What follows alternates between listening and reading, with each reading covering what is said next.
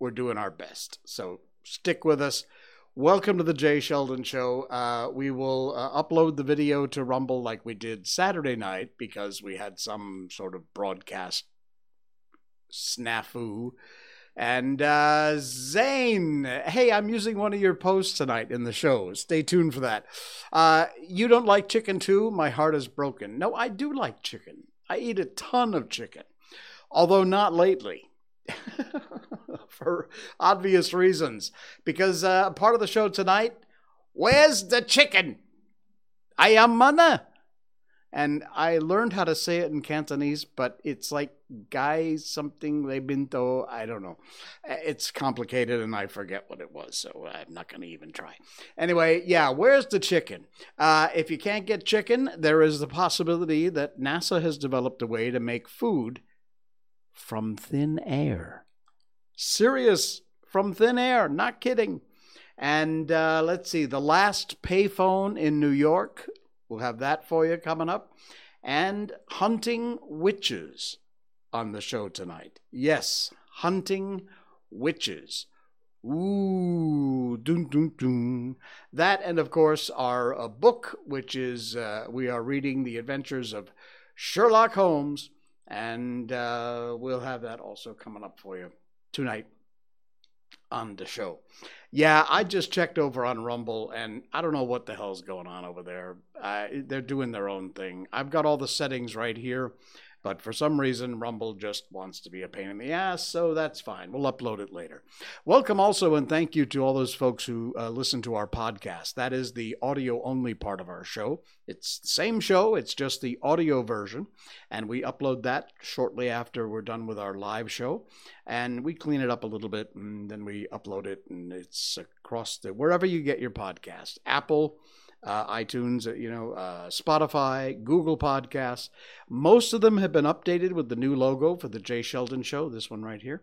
Uh, some are still slow to catch up. I know Google takes for freaking ever to update their system, but it's there. Same show and uh, new new brand. Uh, there you go.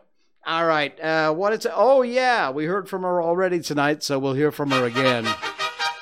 Miko update. Miki Mickey, Miko update. Neat, neat, neat. Neat, neat. She's doing great. She's doing very, very well. Uh, she's still in the middle of her fake pregnancy. If you missed all the details of that, just go back a couple of shows, and or you can go to my Facebook page.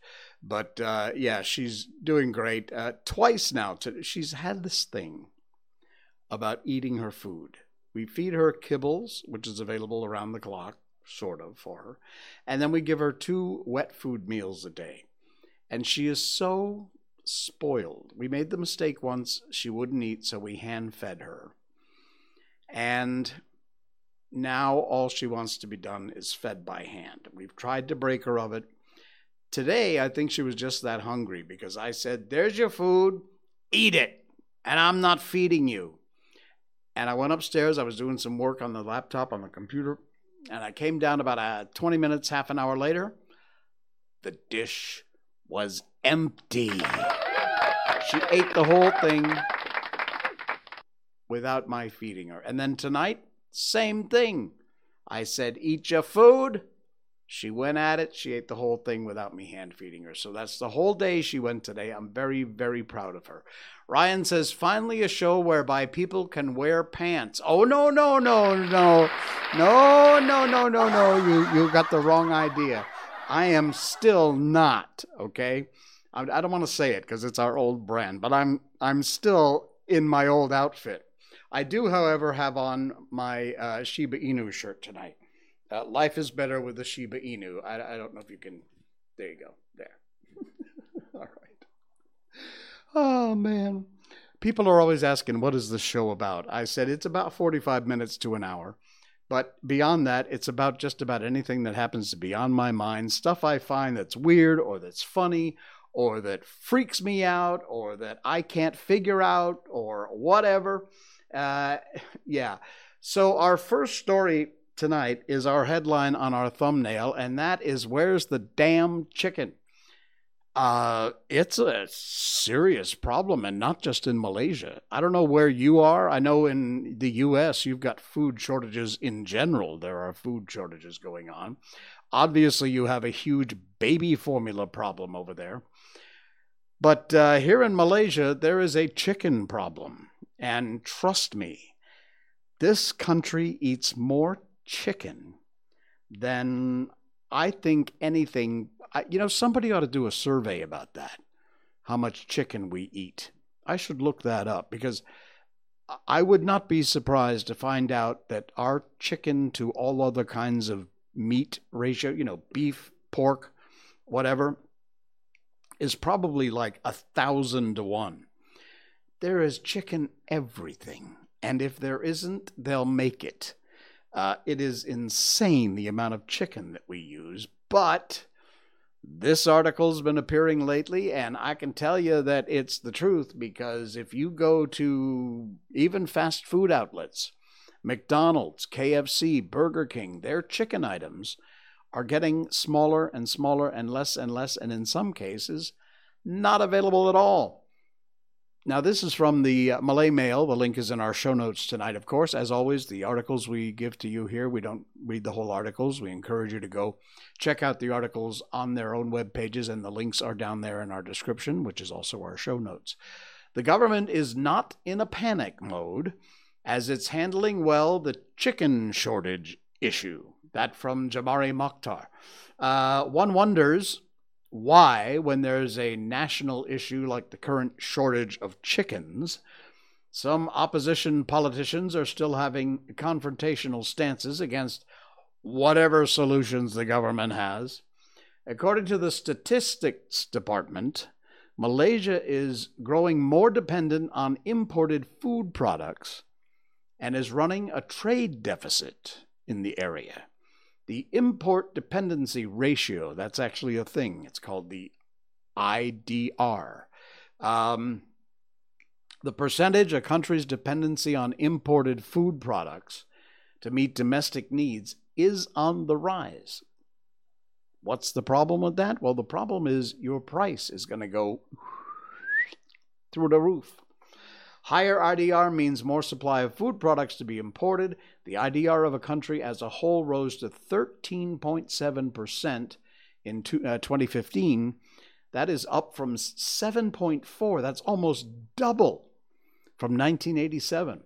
Against that backdrop, indeed a blessing, Malaysia is considered self sufficient in poultry meat, producing some 98.2% of its domestic needs. And like I said, with the amount of chicken we eat in this country, that has got to be a billion chickens. I mean, it is beyond me the amount of chickens they must be raising. I, I cannot imagine these massive chicken farms. Uh, the Achilles heel lies in that the poultry farming industry is highly reliant on imported chicken feed. You see, it's all one big connection. One part of that food chain breaks down, food chain, pun intended.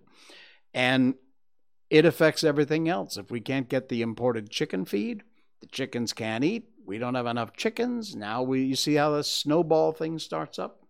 Um, the uh, almost all the grain needed to make chicken feed is imported from the Americas in U.S. dollars, and it is very vulnerable to currency fluctuations. Fertilizer needed to grow the grains also experienced an increase in price. Of course, with Russian sanctions, the Ukraine stupidity going on, and all the other crap happening in the world, that idiot in the White House screwing everything up, including the economy, the price of petrol, fuel, gasoline, whatever you call it in your country.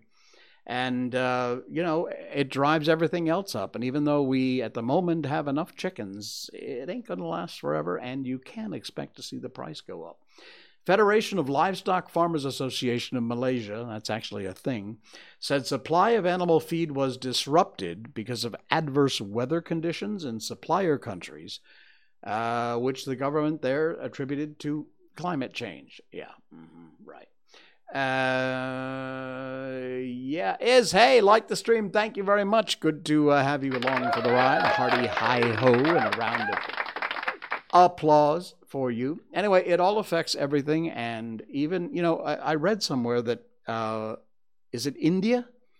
That has shut off their exporting of, I believe it was wheat, if I'm not mistaken. I don't think it was rice. I think it was wheat because they need to save enough for their own. And, you know, the population of India. Uh, so they've actually knocked off all exports of, I, I'm pretty sure it was wheat, which again affects everything else down the line. You need wheat to make bread and you import it. India is not available and they produce a ton. So it affects one country stopping imports or one country preventing a country from doing exports. And it makes a mess all over the place. It affects every single one of us. In fact, hang on, hang on, let me show you. I ordered, I went out to dinner tonight and I needed something quick and tasty and just in a hurry. So I ordered a dish here we have that everyone knows. It's called nasi goreng kampung, which translated loosely means like the village fried rice, which is kind of a conglomeration. Nasi goreng kampung is fried rice with a bit of chicken in it, some vegetable, some simple, you know, greens. Uh, ikan bilis, which is the dried uh, sardine-like fish. I know, but I love it. I'm so Malaysianized when it comes to that stuff. Um, so yeah, you've usually got maybe a few vegetables, some corn or carrots or something in there, something like that. It's like just a mosh, just a, a bunch of stuff all thrown in the pot and mixed together and fried up. It's a really hearty, good meal. Uh, and so I ordered it. We were at a Mamak stall. And this, take a look at this picture. If you're listening to the podcast, sorry, you have to check out the video on rumble.com. I know it's a bad picture. You can just barely see it. It's a horrible uh, portrait picture here. But you see that little piece of yellow in the middle there? Hang on, let me get my uh, my mouse back. Here we go. You see that little piece of yellow right there? That is the total amount of chicken that was in my nasi goreng kampung. Yeah, exactly. That one little teeny, t- you see the fork for size? Yeah, there's a fork. There's the piece of chicken. That was it. And I mean, you know, again, chicken shortages. They affect everybody, including my nasi goreng kampung. Damn it. So oh, seriously, unbelievable.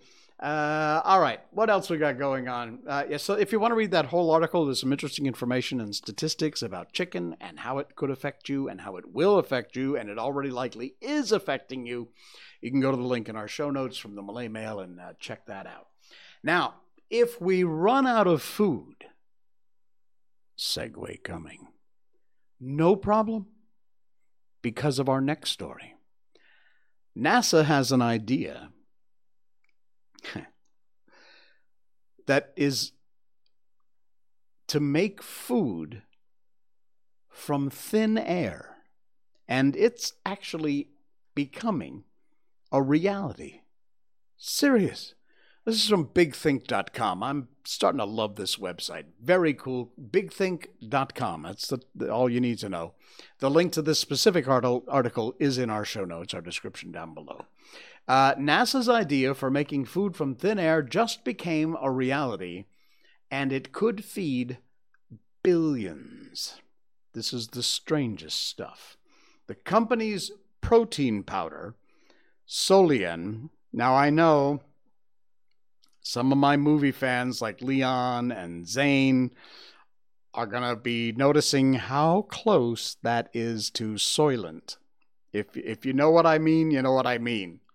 But anyway, their protein powder, Solein, is similar in form and taste to wheat flour. Based on a concept developed by NASA, the product has wide potential as a carbon neutral source of protein. It's a man made meat industry, and it just got more interesting. It's not like you can make food out of thin air. Well, it turns out you can. A company from Finland, Solar Foods, is planning to bring to market a new protein powder uh, called Solein, S O L E I N. I hope I'm pronouncing that right. It's made out of CO2, water, and electricity. This is the freakiest thing ever. Um, it's a high protein flour like ingredient. By the way, I'm American, so I say flour, F L O U R, you know, like wheat flour, corn flour. I know here in Malaysia, for some weird reason, and it is the one word. Uh, look, I now call elevators lifts. I'm used to the first floor not being the really the first floor. All that weird stuff that we do in Malaysia. But one thing I cannot and will never change is pronouncing F L O U R flaw. Because that's for some weird reason. It doesn't even look like flaw. But people here call that word flaw. I would hear people say, "Oh, you, uh, you have flaw." I'm like, "Flaw? What the hell is flaw?" It's flower. I know F L O W E R is a flower, and this F L O U R is also pronounced flour. It's not flaw. But for some reason, I think it's a British thing from old colonial days. What do you call it in the UK? Flaw? And if so, why? That doesn't even make sense. All right, back to the story. Uh, flour like ingredient contains 50% protein content, 5 to 10% fat, 20 to 25% carbs, reportedly looks and tastes exactly like wheat flour, and could become an ingredient in a wide variety of food products after its initially launched after its initial launch. It's already been launched in 2021. It is likely to first appear on grocery shelves in protein shakes and yogurts and could be an exciting development. Uh, Solein's manufacturing process is carbon neutral. Potential for scalability seems unlimited. And uh, we got so much CO2 uh, anyway, uh, if anything, so I get rid of some greenhouse gas with a side of fries. But uh, yeah, it's the strangest stuff. And I don't know if that's actually a picture of it or not, but it is flour that literally is made from thin air. Go read the article. It's in our show notes tonight. It is from bigthink.com and it's freaky. Excuse me. I um uh, hang on. It's time for a little coffee break. I posted a shot on my Facebook page of a payphone here in Malaysia. And basically, the phone had been ripped out. There was a Tiger beer bottle stuck in it, and all kinds of Along stickers, moneylender stickers all over the place. It was just a great classic shot. It's on my Facebook page if you want to go see it. Uh, just go to Jay Sheldon on Facebook. You scroll down. All my posts are public. I don't care who reads them or comments, or whatever. Feel free. Anyway, it kind of is the state of things because I don't believe I've ever seen a working payphone here in Malaysia in the past five, ten years, maybe. There might be one or two still, one that hasn't been vandalized, but even if you found one, I'm going to doubt the thing even works. Well, the World of Buzz. We love us some World of Buzz here on the show. The link's in our show notes, as usual.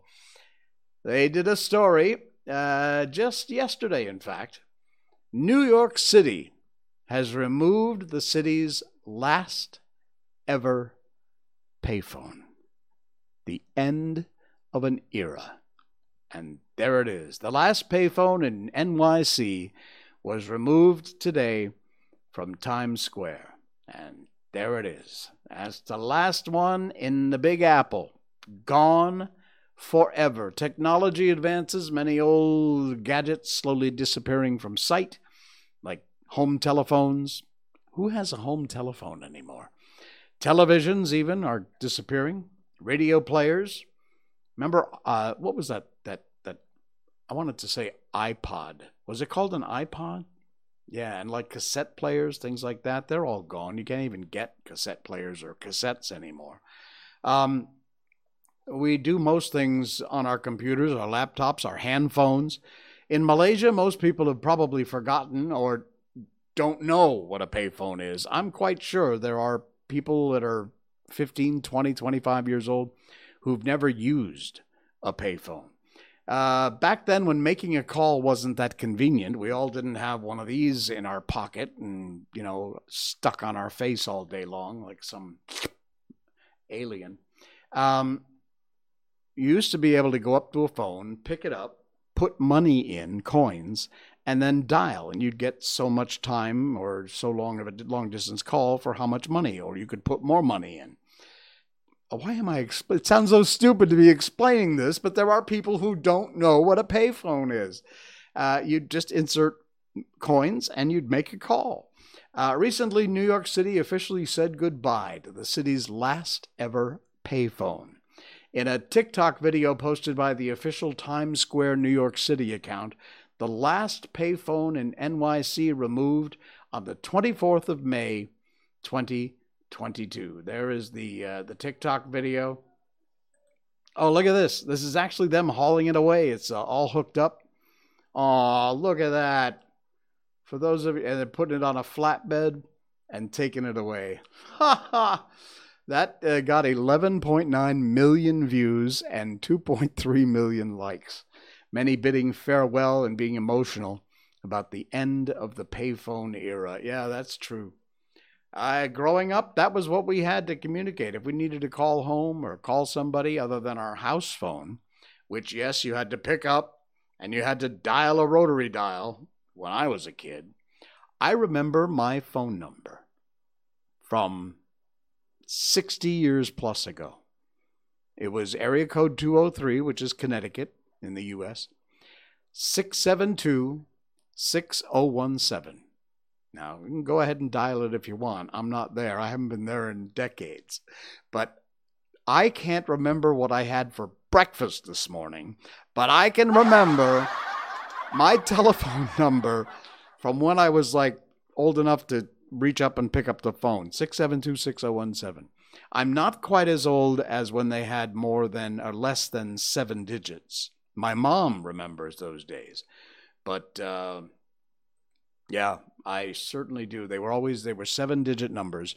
And weird too because when I got here to this country, uh, because all the phone numbers are a combination of 3 and 4. That's how they're listed. 672 6017. 435 2896. Here, it's four digits in the beginning.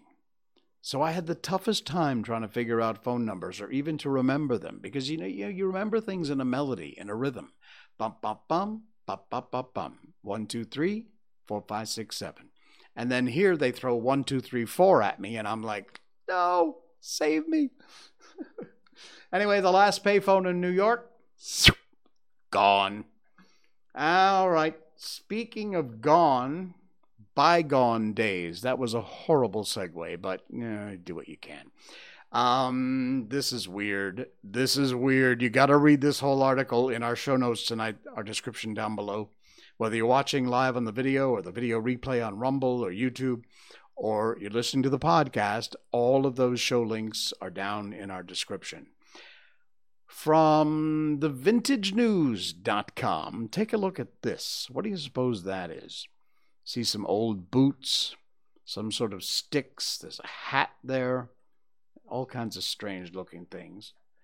I don't know what that is. Well, believe it or not, it's all a part of a witch hunting kit. This is the strangest story. A witch battling bundle was discovered during the renovation of a 16th century house. A Welsh farmhouse revealed a supernatural secret from medieval times. Home renovations got a little spooky when the couple, Kerry Jackson and her husband, Bleddyn, spotted a witchcraft den through a freshly made hole in the wall. They were doing renovations, punched a hole through the wall, and inside is this witchcraft den. Concealed in a gap between the staircase was a bundle containing all kinds of goodies for tackling the bad guys, mainly witches and demons. Bottles of perfume, poisons sat alongside animal skulls. Oh, that is what that is. Yeah, jawbone. Animal skulls, rusted gun parts. Some of the items dated back some 500 years. Man, old receipts, a group of left handed shoes, which Seems a bit odd, but that's what they were. Uh, some described as uh, outlets as a half-eaten hat, which is the one up there in the in the corner of the picture. You can see, yeah, it looks like a half-eaten hat. Um, all seem to be vital in helping to trap evil forces seeking access to the house via the stairs. Now, I saved showing you this until I got through that part of the story because wait till you see this staircase. When you see this staircase, you're going to say, Oh, yeah, now I get why they were worried about demons. Take a look at this. That's the staircase they found this witch fighting packages under. If I saw a staircase like that, I would live on the first floor. I I want nothing to do with that. Cassandra Gordon Harris liked the stream. Hello there, welcome. Hi, Cassandra. By the way, I love your artwork. Brilliant, brilliant stuff. Thank you, and keep posting, please. It's amazing. If you if you go over to Cassandra uh, Gordon Harris's uh, Facebook page, check it out. It's beautiful, beautiful stuff. Anyway, if like I said, if I saw this staircase, I would live on the first floor, and I would never need to go anywhere else. I'm not climbing up that stairs. But they found all this cool stuff. Uh, the area regarded as a between place, as a superstition, a detailed mention by Kerry Jackson, she's a lecturer, reported by the Scottish Sun. And the stairway, uh, staircase was constructed over an old access door.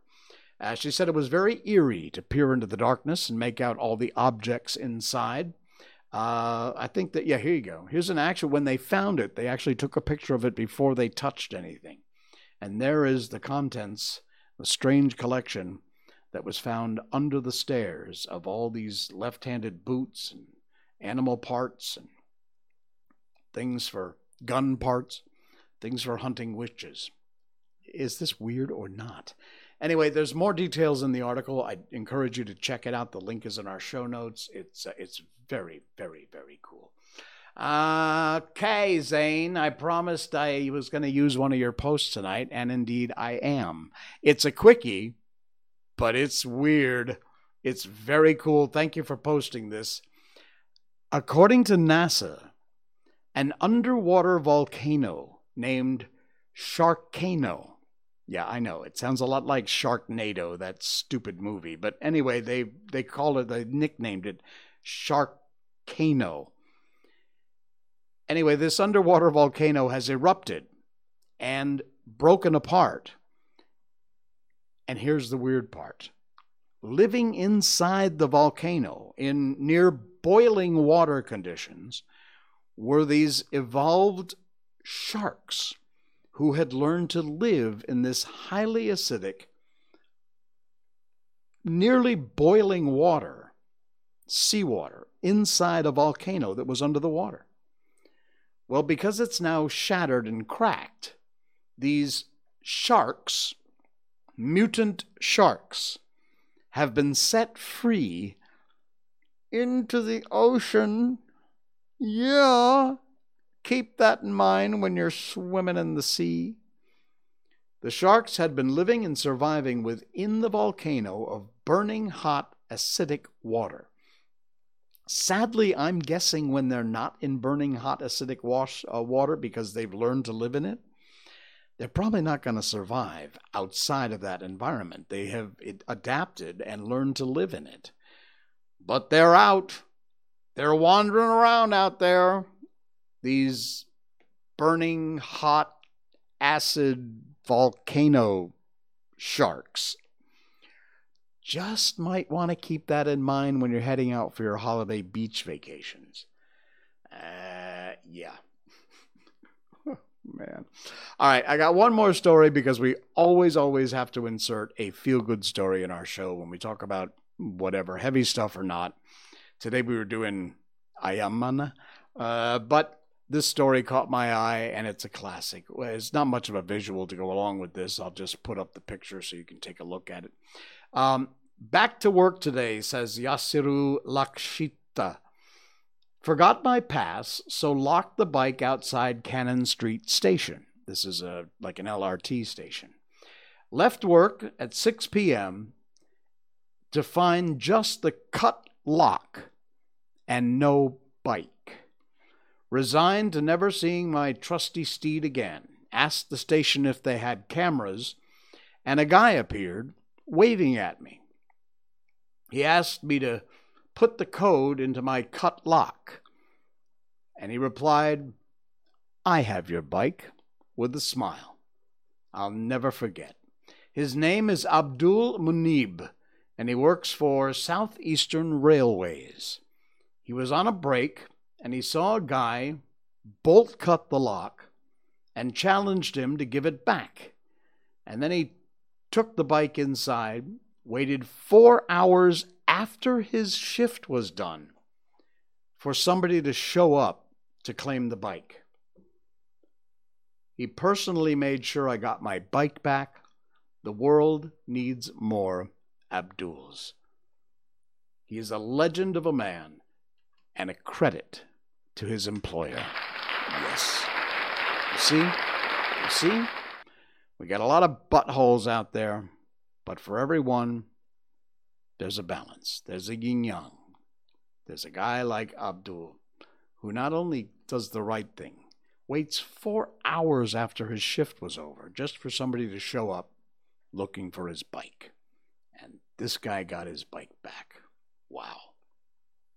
That is such an incredible story. Very, very, very cool. All right. It's time to head on over to our book. Uh, we read classic books on this show. It's the last thing we do before we sign off for the night. And for the last few streams, we've been doing the Adventures of Sherlock Holmes. We're doing it kind of a chapter, part of a chapter at a time, because the chapters are, are quite long. And we've been doing the Red Headed uh, League uh, story from Sherlock Holmes. So we're going to continue on with that tonight. And hang on, let me just get a couple of things straightened out here, and then we'll be good to go. All right, cool. Uh, yeah, it's the Adventures of Sherlock Holmes and the Red Headed League. They were hiding in the cellar, waiting for the bank to get hit. I placed my revolver, cocked, upon the top of the wooden case behind which I crouched.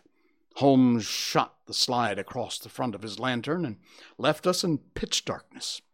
Such an absolute darkness I have never before experienced.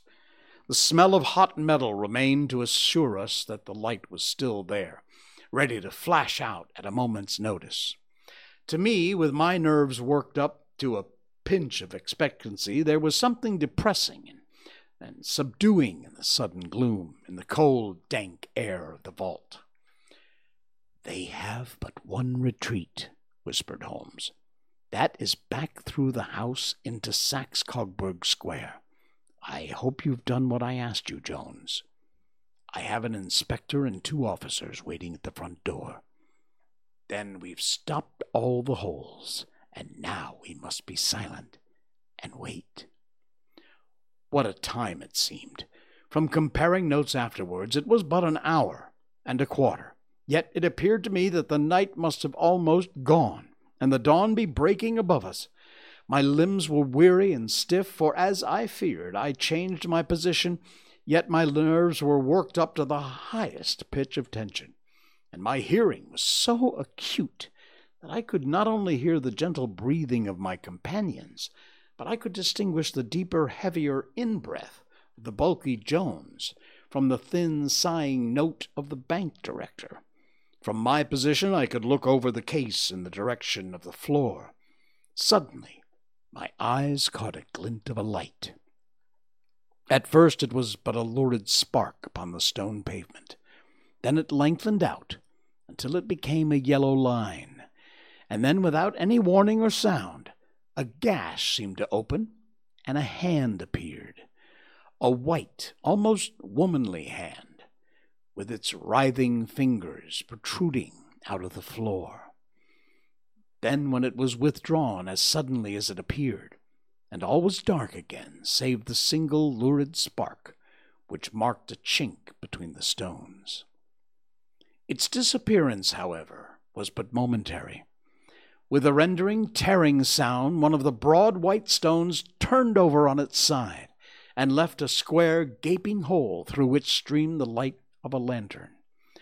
Over the edge there peeped a clean cut, boyish face, which looked keenly about it, and then, with a hand on either side of the aperture, drew itself shoulder high and waist high until one knee rested upon the edge. In another instant, he stood at the side of the hole and was hauling after him a companion, lithe and small like himself, with a pale face and a shock of very red hair. It's all clear, he whispered. Have you the chisel and the bags? Great Scott! Jump, Archie, jump! I'll swing for it. Sherlock Holmes had sprung out and seized the intruder by the collar. The other dived down the hole, and I heard the sound of rending cloth as Jones clutched at his skirts. The light flashed upon the barrel of a revolver, but Holmes' hunting crop came down on the man's wrist, and the pistol clinked upon the stone floor. It's no use, John Clay, said Holmes blandly. You have no chance at all. So I see, the other answered with utmost coolness. I fancy my pal is all right, though I see you've got his coat tails. There are three men waiting for him at the door, said Holmes. Oh, indeed, you seem to have done the very thing very completely. I must compliment you. And I you, Holmes answered. Your red-headed idea was very new and effective. You'll see your pals again presently, said Jones. He's quicker at climbing down holes than I am. Just hold out while I fix the derbies. I beg that you will not touch me with your filthy hands, remarked our prisoner, as the handcuffs clattered upon his wrists. You may not be aware that I have royal blood in my veins. Have the goodness also, when you address me, to say sir and please. All right, said Jones with a stare and a snigger. Well, would you please, sir, march upstairs and we can get a cab to carry your highness to the police station? That's better, said John Clay serenely. He made a sweeping bow to the three of us and walked quietly off in the custody of the detective. Really, Mr. Holmes, said Mr. Merryweather, as we followed them from the cellar, I do not know how the bank can thank you or repay you.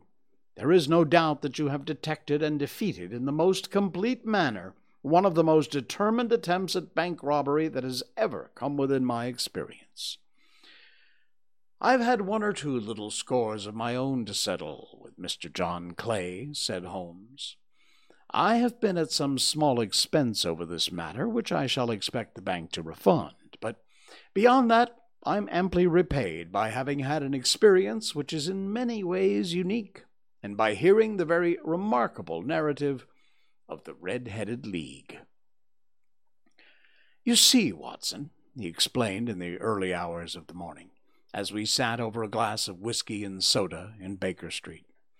It was perfectly obvious from the first that the only possible object of this rather fantastic business of the advertisement of the League and the copying of the encyclopedia must be to get this not over bright pawnbroker out of the way for a number of hours each day. It was a curious way of managing it, but really it would have been difficult to suggest a better.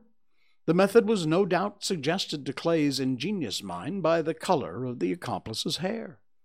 The four pounds a week was a lure which must draw him, and what was it to them who were paying for thousands?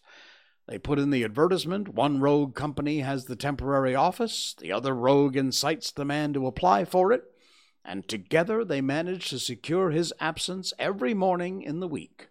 From the time I heard of the assistant having come for half wages, it was obvious to me he had some strong motive for securing the situation. But how could you have guessed what the motive was? Had there been a woman in the house, I should have suspected a mere vulgar intrigue. That, however, was out of the question. The man's business was a small one, and there was nothing in his house which could account for such elaborate preparations. Such an expenditure, as they were at, it must, then, be something out of the house. What could it be? I, I thought of the assistant's fondness for photography, and his trick of vanishing into the cellar. The cellar! There was the end of his tangled clue. Then I made inquiries as to his mysterious assistant and found that I had to deal with one of the coolest and most daring criminals in London. He was doing something in the cellar, something which took many hours a day for months on end. What could it be once more? I could think of nothing save that he was running a tunnel to some other building. So far it got when we went to visit the scene of action. I surprised you by beating upon the pavement with my stick. I was ascertaining whether the cellar stretched out in front or behind. It was not in front. Then I rang the bell, and as I hoped, the assistant answered it. We have some skirmishes, but we've never set eyes upon each other before. I hardly looked at his face. His knees were what I wished to see. You must yourself have remarked how worn, wrinkled, and stained they were. They spoke of those hours of burrowing. The only remaining point was what were they burrowing for? I walked round the corner and saw that City and Suburban Bank butted on our friend's premises and felt that I had solved our problem. When you drove home after the concert, I called Scotland Yard and upon the chairman of the bank directors, which the result you have seen. And how could you tell that they would make their attempt tonight? I asked. Well, when they closed their league offices, that there was a sign that they cared no longer about Mr. Jabez Wilson's presence. In other words, they'd completed their tunnel, but it was essential that they should use it soon, as it might be discovered, or the bullion might be removed. Saturday would suit them better than any other day, as it would give them two days for their escape. For all these reasons, I expected them to come tonight. Well, you reasoned it out beautifully, I exclaimed, in unfeigned admiration.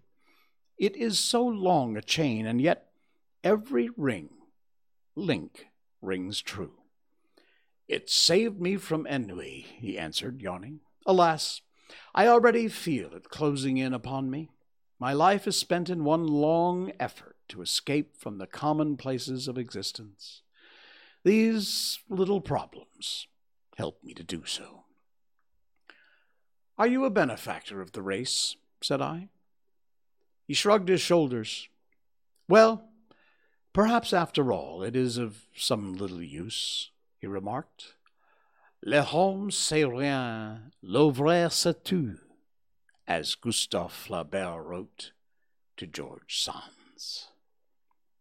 And that's the case of the Red Headed League. Coming up on our show Wednesday night, we'll begin a new chapter and a new adventure of Sherlock Holmes, which is number three The Case of Identity. Cool beats. All right.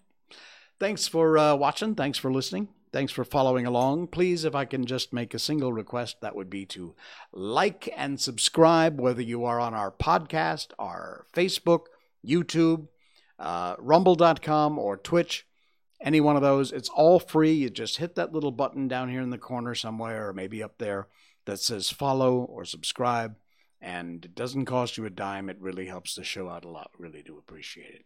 I'm Jay Sheldon, and that is the Jay Sheldon Show. I'll see you Wednesday. Good night, folks.